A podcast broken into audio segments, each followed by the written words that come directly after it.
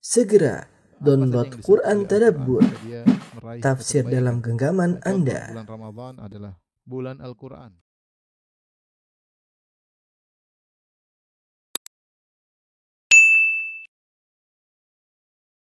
Bismillahirrahmanirrahim. Assalamualaikum warahmatullahi wabarakatuh.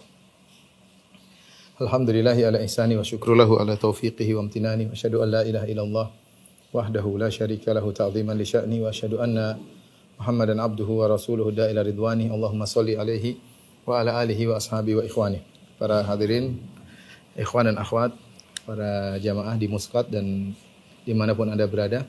Kita melanjutkan bahasan kita tentang fiqh al-asma al-husna itu mengenal kandungan-kandungan makna dari nama-nama Allah yang terindah. Uh, tidak lain benar-benar kita mempelajari nama-nama Allah menjadikan kita semakin dekat dengan Allah Subhanahu wa taala. Uh, dengan sehari-hari kita mengamalkan nama-nama Allah, ya kita meyakini Allah Maha Pemberi rezeki, Allah Maha menjaga, Allah Maha mengurusi, ya. Uh, Allah Maha baik. Nama-nama itu kalau kita selalu bawa dalam hati kita, maka kita tentram dalam kehidupan ini. Kita tahu bahwasanya tempat bersandar kita adalah penguasa alam semesta yang di tangannya segala perkara yang jika ingin menghendaki sesuatu hanya mengatakan kun fayakun. Jadi maka terjadilah. Di antara sekian nama-nama Allah Subhanahu wa taala adalah Al-Hadi ya. Al-Hadi.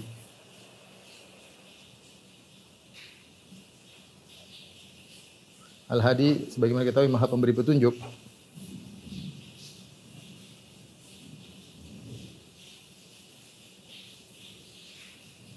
Maha pemberi uh, petunjuk dan diambil dari kata hada ya yaitu memberi uh, ya hada yahdi hada yahdi al hadi yang maha pemberi petunjuk.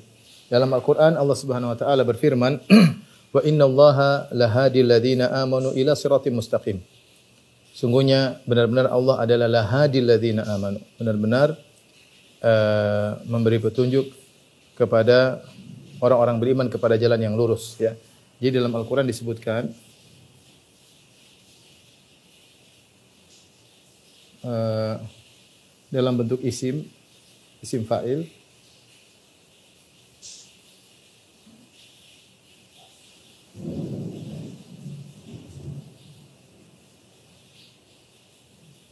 Isim fa'il. Uh, dan dalam bentuk sifat dalam bentuk fi'il.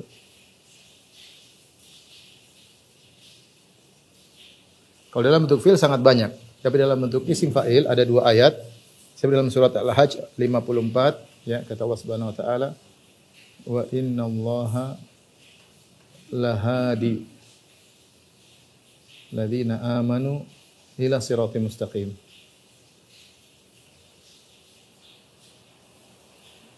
Sungguhnya Allah lahadin. Lahadi ini isim fa'il. Artinya al-hadi dari al-hadi yaitu sungguh Allah benar-benar pemberi petunjuk. Pemberi petunjuk. Kemudian juga dalam ayat yang lain kata Allah Subhanahu wa taala wa kafa bi rabbika hadiyan wa nasira.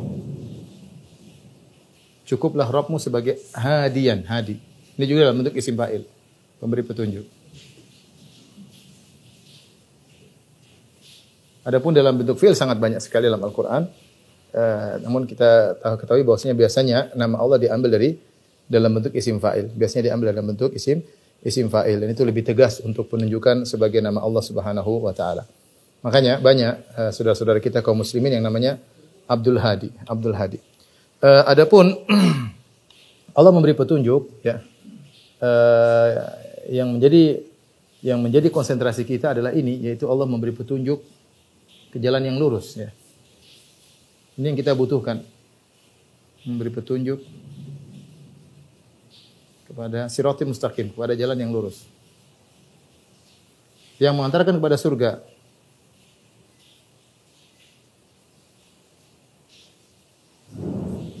Dan ini sangat kita butuhkan ya dalam keseharian kita. Oleh karenanya doa yang paling agung dalam keseharian kita adalah doa meminta hidayah. Ihdinas siratal mustaqim, tunjukkanlah kami jalan yang lurus. Dan doa tersebut diucapkan minimal 17 kali dalam sehari. Menunjukkan keperluan kita terhadap hidayah eh, sangat besar ya. Dan ini telah dijelaskan oleh Syekhul Islam Ibn Taimiyah rahimahullah taala. Nanti kita akan nukilkan juga berkat Ibn Taimiyah bagaimana kebutuhan manusia kita seorang mukmin terhadap hidayah Allah Subhanahu wa taala. Terlebih lagi Allah mengatakan, "Ya ibadi kullukum dhal illa man hadaituhu." Wahai hamba-hambaku, sungguhnya seluruh kalian dalam kondisi sesat. Illa man hadaituhu kecuali yang aku beri petunjuk kepadanya. Fahduni fastahduni ahdikum. Mintalah petunjuk kepadaku, niscaya aku akan beri petunjuk kepada kalian. Jadi Allah menyatakan kalau kamu tidak dapat hidayah dari Allah, maka kamu akan tersesat. Maka Allah suruh kita minta hidayah kepada Allah karena dialah Al-Hadi, Sang Maha Pemberi hidayah. Ya. Karena seorang serius ketika meminta hidayah kepada Allah Subhanahu uh, wa taala ya. Insyaallah nanti akan di penghujung pembahasan kita akan bahas lebih detail masalah ini. Uh, bentuk-bentuk hidayah Allah Subhanahu wa taala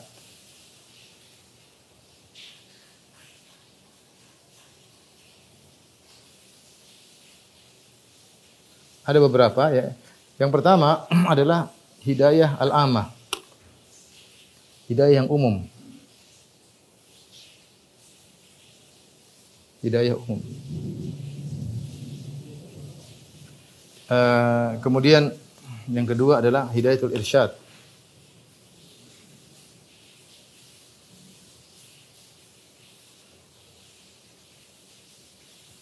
Memberi petunjuk memberi arahan. Kemudian yang ketiga adalah uh, hidayah itu taufik.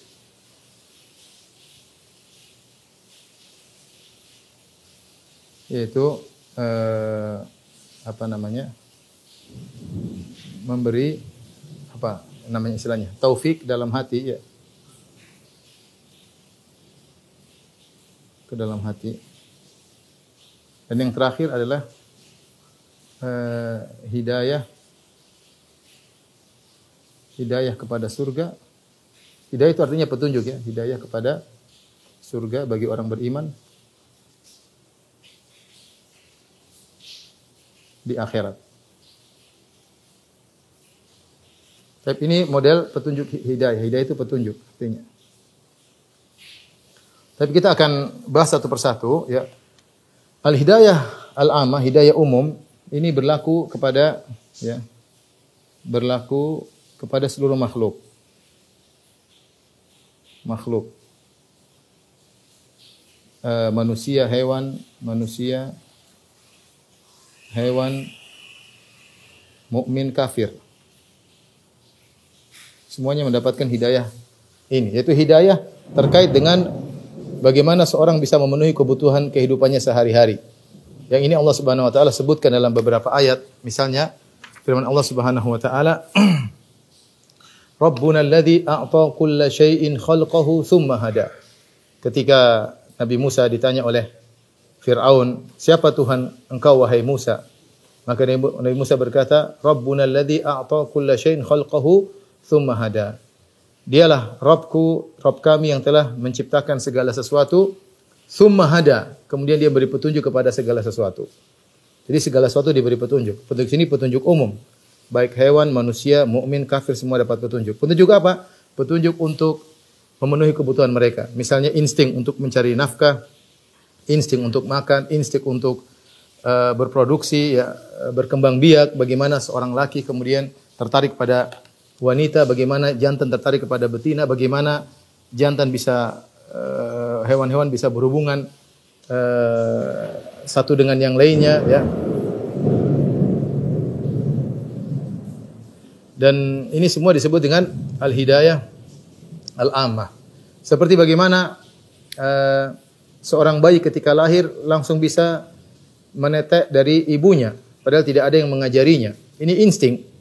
Allah beri petunjuk kepada sang bayi. Seandainya seluruh profesor, seluruh guru berkumpul di alam semesta ini untuk mengajarkan sang bayi melakukan sesuatu tidak bakalan mampu. Dan bayi belum mengerti. Diajarin apa pun kepada si bayi satu dunia berkumpul orang alim untuk mengajari si bayi tidak bakalan mampu. Tapi bagaimana dia bisa ketika diletakkan mulutnya di puting ibunya kemudian dia bisa mengisap susu ibunya. Ini tidak lain karena Allah kasih hidayah, insting yang Allah berikan kepada si bayi. Demikian juga bagaimana hewan bisa mencari penghidupannya ya. Allah mengatakan, "Wa ma min dabatin fil ardi illa 'ala Allahi rizquha." Ya. Tidak ada suatu binatang melata pun di atas muka bumi kecuali Allah yang menanggung rizkinya. Wa ka'ayyin min dabatin la ta'lamu la tahmilu rizqaha Allahu yar- yarzuquha wa iyyakum. Betapa banyak hewan di, di hewan binatang melata di atas muka bumi tidak mampu kalau dibiarkan sendiri tidak bakalan mampu mencari rizki. Tapi Allah yang menanggung rizki mereka. Allah arahkan, Allah siapkan. Ini semua namanya hidayah amah. Seperti lebah. Bagaimana dia bisa kemudian pergi ke tempat-tempat tinggi untuk membuat uh, sarangnya ya. Kata Allah, "Wa auha rabbuka ila nahli an ittakhidhi minal jibali buyutan wa minasyajari wa mimma ya'rishun." Kata Allah, maka Allah memberi wahyu kepada lebah, maksudnya memberi insting kepada lebah. An ittakhidhi minal jibali buyutan. Buatlah uh, rumah di gunung-gunung, kemudian di bukit-bukit, di pohon-pohon dan juga di bangunan-bangunan. Ya, ini semua adalah insting disebut dengan al-hidayah al-amah. Gampangannya adalah insting untuk memenuhi kebutuhan makhluk sebagai makhluk. Kalau tidak diajari oleh Allah, maka tidak bakalan bisa. Makanya saya renungkan bagaimana manusia dengan uh, keterbatasannya kemudian bisa menemukan penemuan-penemuan yang hebat, bisa ini ternyata misalnya gampangannya minyak bumi ternyata bisa jadi ini bisa jadi ini bisa jadi ini. Obat-obatan dengan berbagai macam. Siapa yang kasih insting? Allah taala kasih insting sehingga mereka mencoba uh, kebetulan mendapatkan. Ini semua hidayah dari Allah subhanahu wa taala. Ini berlaku bagi hewan dan juga berlaku bagi orang kafir. Allah berfirman sabbihisma rabbikal a'la alladzi khalaqa fasawwa. Ma sebut uh, sucikanlah nama Tuhanmu yang maha tinggi. Alladzi khalaqa fasawwa. Yang telah menciptakan dan menyempurnakan penciptaan. Walladzi qaddara fahada. Yang telah mentakdirkan yaitu memberi ukuran-ukuran pada masing-masing fahada. Kemudian memberi petunjuk. Hidayah di sini dalam surat al-a'la. Fahada maksudnya petunjuk. Al-hidayah al-ammah. Hidayah yang umum. Hidayah yang umum terkait dengan makhluk maupun dengan uh, hewan dalam rangka memenuhi kebutuhan kehidupan mereka sehari-hari. Baik, hidayah yang kedua hidayatul irsyad. Memberi arahan, ya. Kata Allah Subhanahu wa taala, "Wa hadainahu najdain." Wa najdain. Kami berikan kepada mereka dua petunjuk. Allah ingatkan, ini petunjuk kebaikan, ikuti, ini petunjuk keburukan, jauhi. Ya. Jadi Allah yang Allah arahkan bagaimana petunjuk jalan kebaikan dan bagaimana jalan keburukan. Bahkan Allah mengatakan wa kadzalika nufassilul ayati walitastabina sabilul mujrimin. Demikianlah kami memperinci ayat-ayat kami agar jelas jalan-jalan keburukan. Jadi di antara hikmah dalam Al-Qur'an Allah menjelaskan tentang jalan-jalan kebaikan dan Allah juga menjelaskan jalan-jalan keburukan dan Nabi SAW pun demikian. Nabi SAW menjelaskan uh, tidak ada satu amalan yang mendekatkan kepada surga illa qad buyyina lakum kecuali telah dijelaskan dan tidak ada satu amalan yang mendekatkan kepada neraka illa qad buyyina lakum dan juga telah dijelaskan. Makanya uh, hidayatul irsyad memberi arahan ini uh, Allah sebutkan dalam uh, banyak ayat. Di antaranya kata Allah Subhanahu wa taala, "Wa amma samuda fahadainahum." Adapun kaum Samud kami beri petunjuk kepada mereka. Petunjuk bukan petunjuk taufik bukan, tapi inilah jalan kebenaran. Kata Allah, "Fastahabbul ama 'alal huda." Namun mereka lebih mengutamakan kebutaan daripada petunjuk. Ya, mereka lebih mengutamakan kebutaan daripada petunjuk. Artinya mereka meninggalkan petunjuk Allah Subhanahu wa taala. Demikian juga dalam surat At-Taubah ayat 115 kata Allah, "Wa ma kana Allahu liyudhilla qauman ba'da idh hadahum hatta yubayyana lahum ma yattaqun." Dan tidaklah Allah akan menyesatkan suatu kaum kecuali setelah Allah beri petunjuk kepada mereka, itu beri arahan. Allah sudah jelaskan, ya. Allah kirim rasul untuk jelaskan tentang jalan kebenaran, jalan kesesatan agar mengikuti jalan kebenaran, tinggalkan jalan kesesatan. Ini disebut dengan hidayatul irsyad. Memberi arahan, ya. Memberi arahan. Dan ini uh, ini juga dimiliki oleh oleh Nabi sallallahu alaihi dan para dai. Karena Nabi SAW dan para anbiya, para nabi dan para dai, mereka tugasnya adalah memberi arahan, memberi bimbingan, memberi irsyad. Kata Allah Subhanahu wa taala, "Wa innaka latahdi ila siratim mustaqim." Sungguhnya engkau benar-benar wahai Muhammad memberi petunjuk kepada jalan yang lurus. Kata Allah Subhanahu wa taala, "Wa innaka la tahdi ila siratim mustaqim." Sungguhnya engkau Muhammad benar-benar memberi petunjuk kepada jalan yang lurus. Petunjuk sini maksudnya adalah hidayatul irsyad, yaitu hidayah hanya sekedar untuk memberi bimbingan. Ya. Dan para dai juga bisa beri petunjuk. Makanya di antara doa Allahumma hdina wahdi bina. Ya Allah, uh, berilah petunjuk kepada kami dan jadilah kami sebab hidayah. Karena para dai memberi petunjuk, memberi arahan kepada masyarakat, ya. Makanya uh, Allah Subhanahu wa taala berfirman wa ja'alna minhum a'immatan yahduna bi amrina. Kami jadikan di antara Bani Israel imam-imam yahduna yang memberi petunjuk. Maksudnya petunjuk irsyad yang membimbing masyarakat. Jadi masalah hidayatul irsyad model kedua ini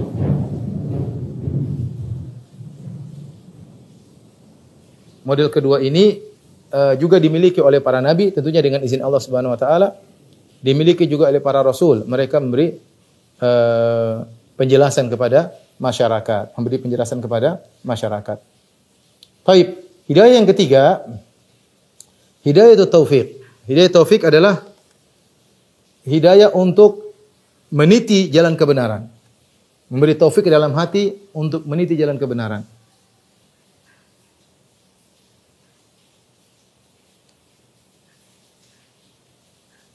Nah, ini yang miliki hanya Allah Subhanahu wa taala. Ini murni hak Allah.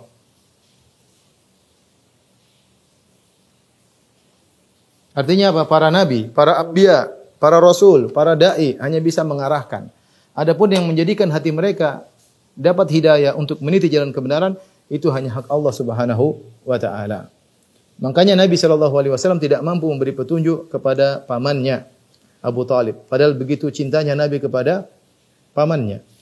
Jangan sebagaimana Abu Talib, Nabi SAW juga ingin orang Quraisy semua dapat hidayah. Ya, makanya betapa sering Allah sebutkan dalam Al-Quran, Nabi sedih ketika orang-orang Quraisy tidak dapat hidayah. Wala tahzan alaihim. Kata Allah Subhanahu wa taala, wala tahzan alaihim. Jangan kau bersedih atas mereka. Kenapa Nabi bersedih? Karena orang-orang kafir Quraisy tidak dapat hidayah. Rasul sedih. Rasulullah ingin uh, sukunya, suku Quraisy dapat hidayah. Tapi tidak dapat hidayah. Bahkan Rasulullah SAW sedih akan hal tersebut. Seandainya petunjuk iman dalam hati seorang dimiliki oleh Nabi, sallallahu alaihi wasallam, tentu Nabi akan memberi petunjuk kepada orang-orang Quraisy mereka akan semuanya beriman. Tapi ternyata Nabi tidak mampu. Karena hidayah di tangan Allah Subhanahu wa taala.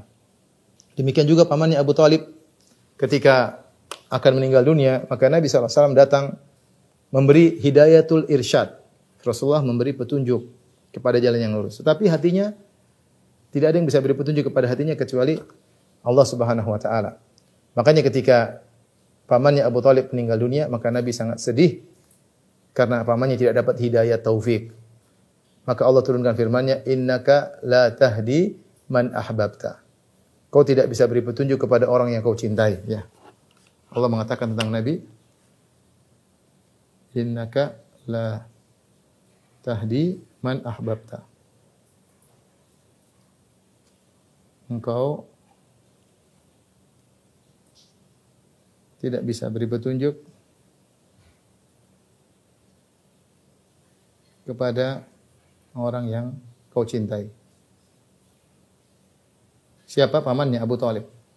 Padahal dalam ayat yang lain perhatikan, jadi sini Allah mengatakan innaka la tahdi, kau tidak bisa beri petunjuk. Dalam ayat sebelumnya innaka la tahdi, sungguh kau memberi petunjuk. Di sini Allah mengatakan Nabi bisa beri petunjuk ayat sebelumnya dan ayat setelahnya Nabi mengatakan Allah mengatakan Nabi tidak bisa beri petunjuk. Maka kita mengerti Nabi bisa beri petunjuk masuknya hidayatul irsyad. Hidayatul bayan untuk menjelaskan, untuk memberi bayan, beri penjelasan beginilah kebenaran, inilah kesesatan dan Rasulullah SAW amanah dalam hal ini.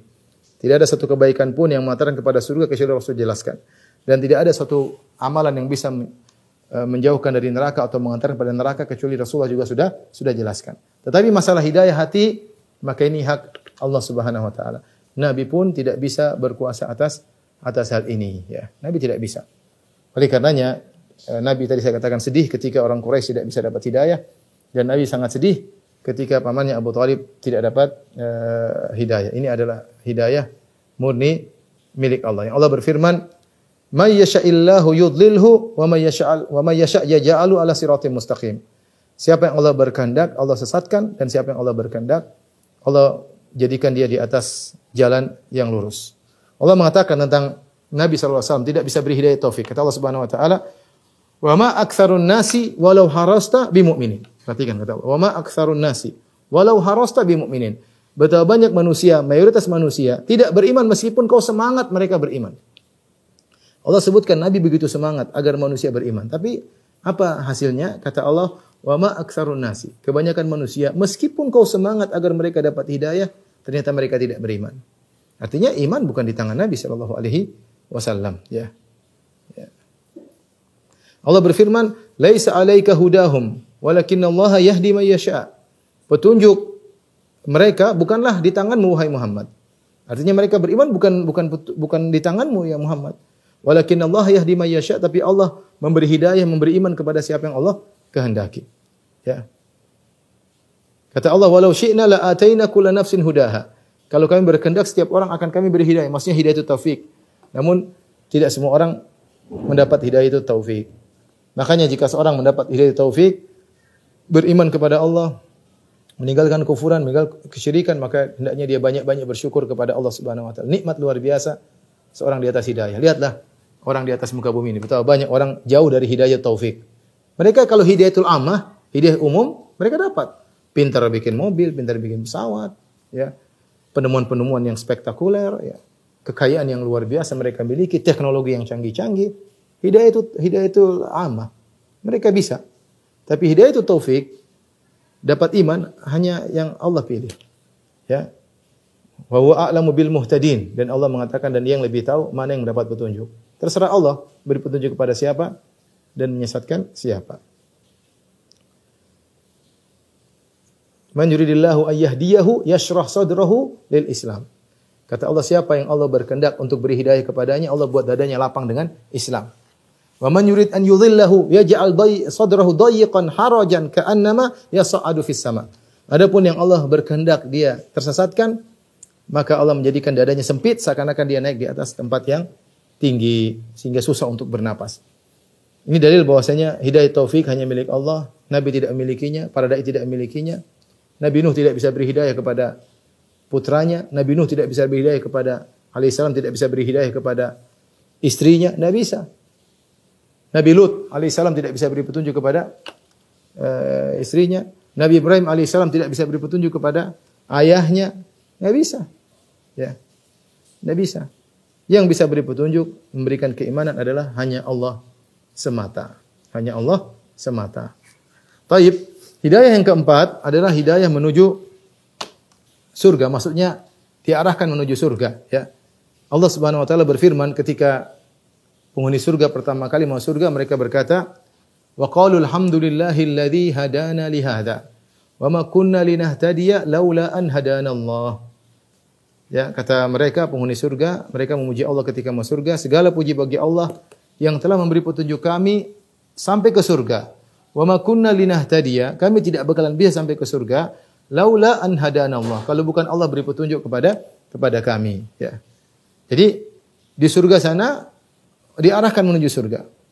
Ya, dan ketika mereka mau surga, mereka diarahkan kepada rumah mereka. Kata Nabi SAW, demi Allah bahwasanya kalian lebih ngerti menuju rumah kalian di surga daripada rumah kalian di dunia.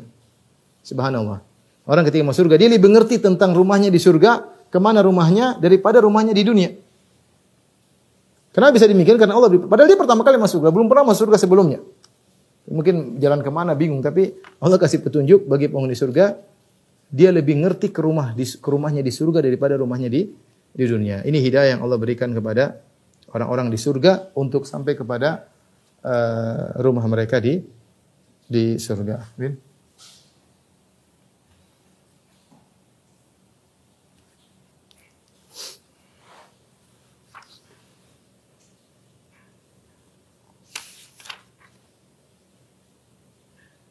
Dah. Tapi e, eh, bagaimana ibadah yang bisa kita lakukan? Ibadah terhadap nama Allah Al-Hadi ya. Beribadah kepada Allah ya.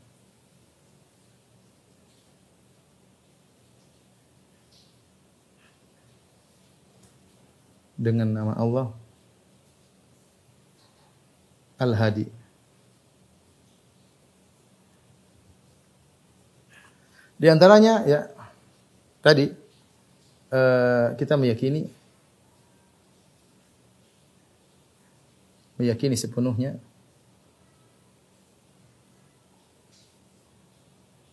hidayah hanya di tangan Allah.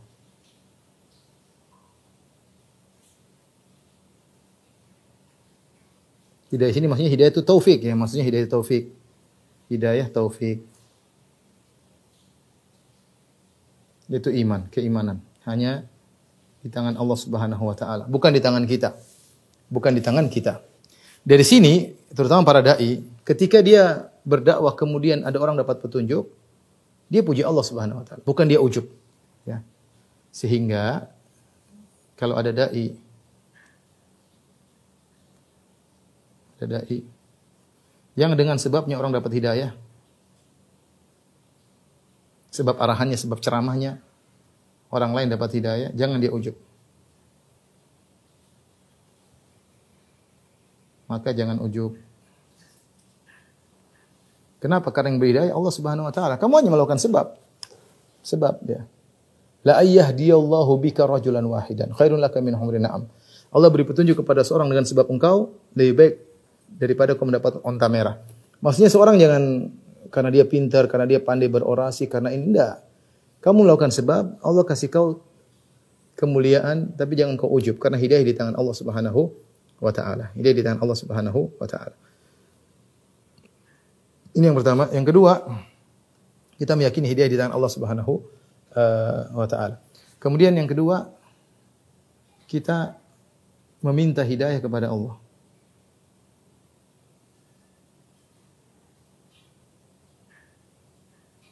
Ya.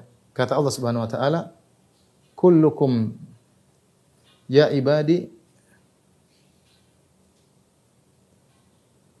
ya ibadi kullukum dhal illa man hadaituhu fastahduni ahdikum Wahai hamba-hambaku, kalian seluruhnya sesat kecuali yang aku beri hidayah. Fastahduni, mintalah hidayah kepadaku.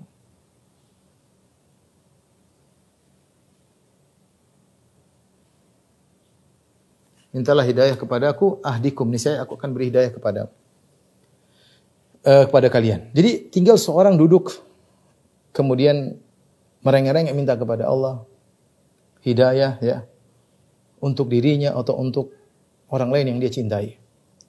Dan dia jangan berputus asa. Lihat bagaimana Nabi SAW minta hidayah untuk Umar bin Khattab. Di mana Umar bin Khattab sangat sadis ketika itu bagaimana memusuhi kaum muslimin. Selalu mengganggu kaum muslimin. Tapi Nabi SAW berdoa. Ya, Allah ma'izal Islam bi Umar bin Khattab. Ya Allah kuatkanlah Islam dengan Umar bin Khattab. Allah kasih hidayah. Atau untuk orang tua kita, atau untuk keluarga kita yang belum kita minta tinggal angkat tangan. Hidayah bukan di tangan kita, di tangan Allah. Kalau berkendak, Allah akan kasih. Minta kepada minta kepada Allah Subhanahu wa taala. Ya. Demikian juga mintalah kepadaku, ya. Hidayah tersebut kita minta untuk diri sendiri atau untuk orang lain. Kemudian di antaranya eh, kita harus sadar, sadar bahwasanya kebutuhan kita kepada hidayah hidayah, hidayah taufik adalah ya sangat besar dan setiap saat, setiap saat. Setiap saat kita butuh hidayah. E, di antaranya juga ya bentuk-bentuk hidayah tersebut di antaranya misalnya ya agar istiqomah ini butuh hidayah. Istiqomah di atas hidayah. Contoh lagi kita minta hidayah apa? Agar ditambah hidayah. Karena banyak kebaikan-kebaikan yang kita belum tahu, yang kita belum semangat untuk melakukannya. Ya. Kita mungkin sudah sholat, kita mungkin sudah uh, bersedekah, tapi masih banyak kebaikan yang kita belum dapat hidayah pada kebaikan tersebut. Kita minta hidayah. Ya, mungkin hidayah baca Quran masih malas, hidayah sholat duha masih malas. Ya. Kita butuh hidayah agar kita semangat pada ibadah-ibadah yang lain. Ya. Agar ditambah hidayah. Kemudian apa di antaranya? Agar dipalingkan dari sebab-sebab yang menjauhkan dari hidayah.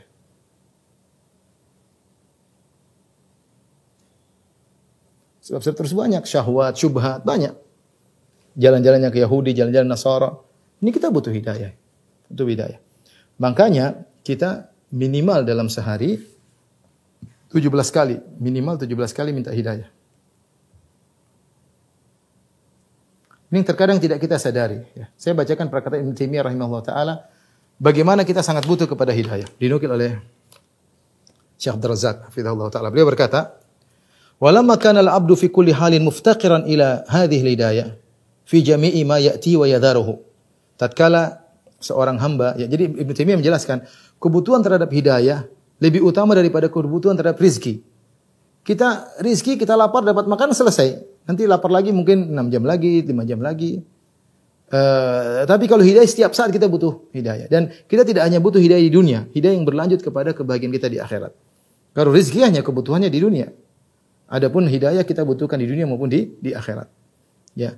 Dan kebutuhan tersebut berkesinambungan setiap saat. Saya bacakan kata Syekh Islam Taimiyah, "Walamma kana al-'abdu fi kulli halin muftaqiran ila hadhil hidayah." Tatkala seorang hamba membutuhkan hidayah ini setiap saat. Fi jami'i ma ya'ti wa yadar, pada setiap perkara yang dia datangi maupun yang dia tinggalkan. Min umurin qad ataha ala ghairil hidayah. Ini contoh, salah satu bentuk dia melakukan sesuatu perkara tanpa petunjuk, masuk dalam suatu permasalahan, menghadapi permasalahan. Tidak usah jauh-jauh permasalahan dengan istrinya, permasalahan dengan suaminya, ngurusi anak-anaknya. Dia menghadapinya tanpa hidayah, tanpa petunjuk. Ini berarti dia butuh petunjuk. Ngurusi anak seperti ini bagaimana? Dia harus cari petunjuk, minta petunjuk sama Allah untuk menunjukkan bahwasanya kita butuh kepada hidayah setiap saat. Kita menghadapi masalah dengan istri misalnya, menghadapi masalah dengan suami, menghadapi masalah dengan anak-anak. Tidak usah jauh-jauh menghadapi masalah dengan tetangga. Apa hidayah sih? Bagaimana saya cara menghadapi mereka? Terkadang kita mengambil sikap yang tidak sesuai dengan hidayah. Ini salah satu kebutuhan. Kata Syekh Islam Taimiyah, "Qad ataha min umurin qad ataha ala ghairil hidayah." Dia melakukan perkara-perkara dengan sikap-sikap tidak di atas hidayah. Fa huwa muhtajun ila taubati minha, maka dia butuh untuk bertobat agar tidak mengulangi lagi. Wa umurin hudiya ila asliha duna tafasiliha. Atau Allah memberikan dia hidayah kepada suatu perkara tapi tidak perinci. Tidak terperinci. Ya.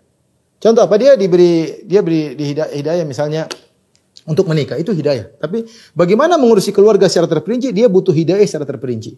Ini berarti butuh hidayah lagi. Ya. Dia misalnya diberi hidayah untuk berdakwah, tapi ternyata dakwah itu butuh banyak permasalahan yang harus dia ngerti. Bagaimana kalau begini, bagaimana kalau begitu. Dia dia butuh hidayah terperinci dari Allah. Setelah Allah berikan dia hidayah secara global, dia masih minta kepada Allah untuk dapat hidayah terperinci. Nah, ini kebutuhan hidayah yang yang kedua. Kemudian kata Ibnu Taimiyah, wa auhudiya ilaiha min wajhin duna wajhin. Atau dia beri hidayah dari satu sisi, sisi yang lain tidak. Ya. Satu sisi dia dapat hidayah, sisi lain tidak. Misalnya bagaimana? Misalnya dia apa namanya diberi kemampuan, diberi hidayah oleh Allah petunjuk untuk ngurusi istri, tapi ngurus anak nggak bisa. Contoh ini. Dia ngurusi istri bisa, ngurusi anak nggak bisa misalnya. Ini berarti dia dapat dapat hidayah dari satu sisi saja, sisi lain belum dapat. Fahuwa muhtajun ila tamamil hidayah fiha. Maka dia butuh kesempurnaan hidayah dalam ngurusi keluarga. Dia sedada hudan agar dia bertambah hidayahnya. Wa umurin huwa muhtajun ila an yahsulahu minal hidayah fiha fil mustaqbal. Mislu sallahu fil madhi. Kemudian setelah dia mendapatkan taruhlah dia dapat hidayah semuanya, dia butuh hidayah ini dipertahankan di masa depan. Betapa banyak orang bisa mengurus keluarganya. Saya kita bicara nggak usah bicara jauh, kita bicara keluarga. Betapa banyak orang ngurus keluarganya setahun, dua tahun, lima tahun, pada tahun ke enam, tahun ke tujuh dia nggak bisa ngurus lagi. Hidayah lepas darinya. Sehingga dia butuh hidayah dari Allah untuk mempertahankan bagaimana petunjuk ini sampai di kemudian hari. Wa umurin huwa khalin an i'tiqadin fiha fahuwa muhtajun ila hidayati fiha. Dan perkara-perkara yang dia kosong keyakinannya dalam perkara-perkara tersebut, dia butuh hidayah untuk melakukannya ya. Ya ada hal-hal yang harus dia yakini, dia tidak ngerti. Ternyata di sini ada keyakinan, dia nggak ngerti. Karena uh, iman kan butuh terperinci. Kita beriman tentang ini, tentang hari kiamat, tentang alam barzah. Kalau tidak dijelaskan kita nggak tahu. Maka kita butuh hidayah untuk mengerti perincian tentang keimanan. Demikian juga wa umurin lam yafalha. Dan banyak amal-amal soleh yang belum dia kerjakan, dia butuh hidayah untuk dia melakukannya. Dan banyak mungkin orang masih pelit, belum bersedekah, masih banyak orang yang belum sholat malam. Oh ternyata dia bertahu sholat malam, ternyata sholat malam begini perinciannya, juga nggak tahu. Masih banyak hal kebaikan yang belum kita lakukan, banyak hal. Kita butuh hidayah dari Allah agar kita bisa melakukannya. Fahuwa muhtajun ila fi'liha ala wajhil hidayah. Ila ghairi dzalika min an anwa'il hajat ila anwa'il hidayat. Kata Ibnu Taimiyah, dan masih banyak lagi kebutuhan-kebutuhan yang setiap kebutuhan tersebut kita butuh kepada hidayat. Maka faradallahu alaihi an yas'alu hadhihi hidayah fi afdali ahwalihi. Karenanya Allah mewajibkan dia, bukan cuma sunnah, Allah mewajibkan dia untuk minta hidayah di kondisi yang terbaik itu ketika salat. Wa hiya salatu marratun marratin mutaaddidatan fil yaumi wa lailah, yaitu 17 kali minimal dia harus minta kepada Allah siang dan malam. Wa qad bayyana anna ahlal hadhihi ni'mah mughayyiruna lil maghdubi alaihim wal yahud wan nasara dhalin. Dan Allah telah jelaskan bahwasanya orang-orang dapat hidayah ini mereka menyelisih jalannya orang-orang dimurkai itu Yahudi dan menyelisih jalan orang dimurkai yang sesat itu Nasara. Ini kalam yang perkataan yang menakjubkan dari Ibnu rahimahullah taala yang kita tidak sadar bahwasanya kita senantiasa butuh petunjuk kepada Allah. Betapa sering kita bingung mau ngapain. Menghadapi masalah bingung serahkan kepada Allah. Angkat tangan ya Allah beri petunjuk kepadaku menghadapi masalah ini. Belum perkara ini maksudnya ini perkara kebutuhan duniawi saja. Betapa perlu kita mendapat petunjuk bimbingan dari Allah Subhanahu wa taala. Maka dari sini kita sadar bahwasanya kebutuhan terhadap hidayah adalah setiap saat ya berkesinambungan. Sehingga kebutuhan kita terhadap hidayah lebih daripada kebutuhan kita terhadap rezeki. Dan ada perkataan Ibnu Qayyim juga yang menakjubkan yang menunjukkan urgensinya kita minta hidayah. Saking pentingnya doa ihdinas siratal mustaqim. Ya Allah tunjukkanlah aku kepada hidayah. Maka Allah Subhanahu wa taala mengajari kita, nih caranya kalau minta hidayah. Sampai Allah ajarkan supaya kita tahu bagaimana cara minta hidayah. Allah turunkan surat Al-Fatihah yang intinya adalah minta hidayah. Allah ajarkan mukadimahnya gimana? Mukadimahnya puji Allah. Alhamdulillahi rabbil alamin. Segala puji bagi Allah pencipta alam semesta. Ar-Rahmanir Rahim yang Maha Pengasih lagi Maha Kita puji Allah. Kan kita bertawasul dengan memuji Allah Subhanahu wa taala dengan sifat-sifat Allah. Sifat Alhamdulillah alamin, sifat rububiyah, Rahmanir Rahim, ya Malik Yaumiddin ya.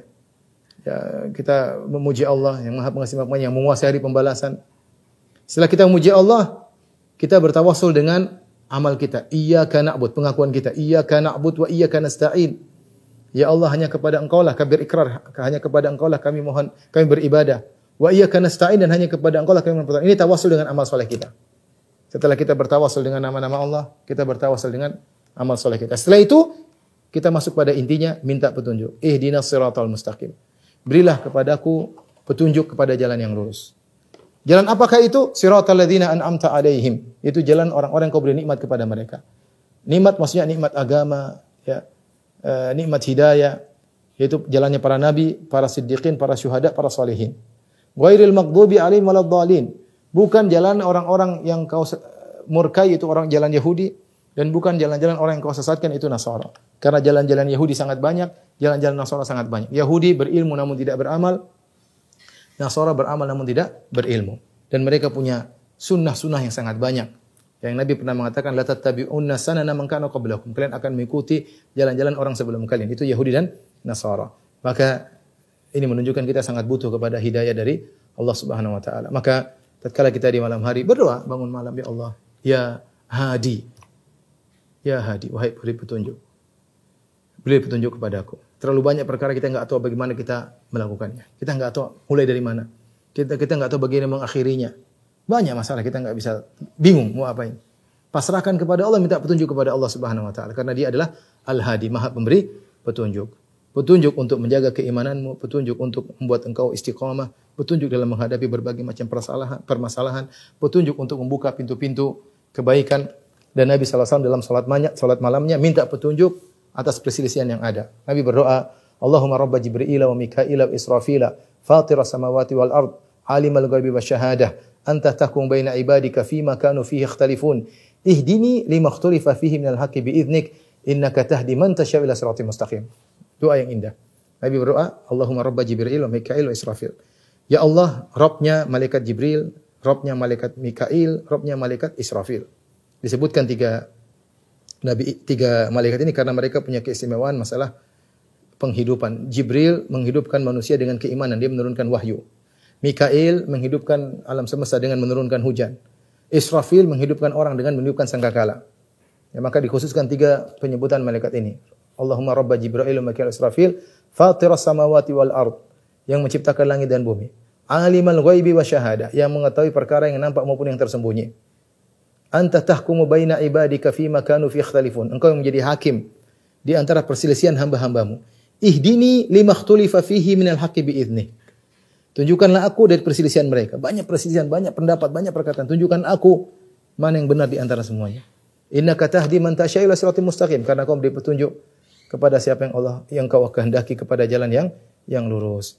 Demikian eh, ikhwan dan akhwat yang rahmatillah subhanahu wa taala uh, betapa indahnya nama Allah Al-Hadi dan betapa butuhnya kita kepada petunjuk. Ingat kata Allah, kullukum dhal, wahai anak-anak Adam, wahai hamba-hambaku, kalian seluruhnya tersesat illa man hadaituhu kecuali orang yang aku beri petunjuk kepadanya. Jadi kapan kita dapat hidayah kita bersyukur kepada Allah karena semua petunjuk yang kita rasakan adalah bimbingan dari Allah Subhanahu wa taala. Demikian uh, kurang lebih saya mohon maaf wabillahi taufiq wal hidayah. Assalamualaikum warahmatullahi wabarakatuh.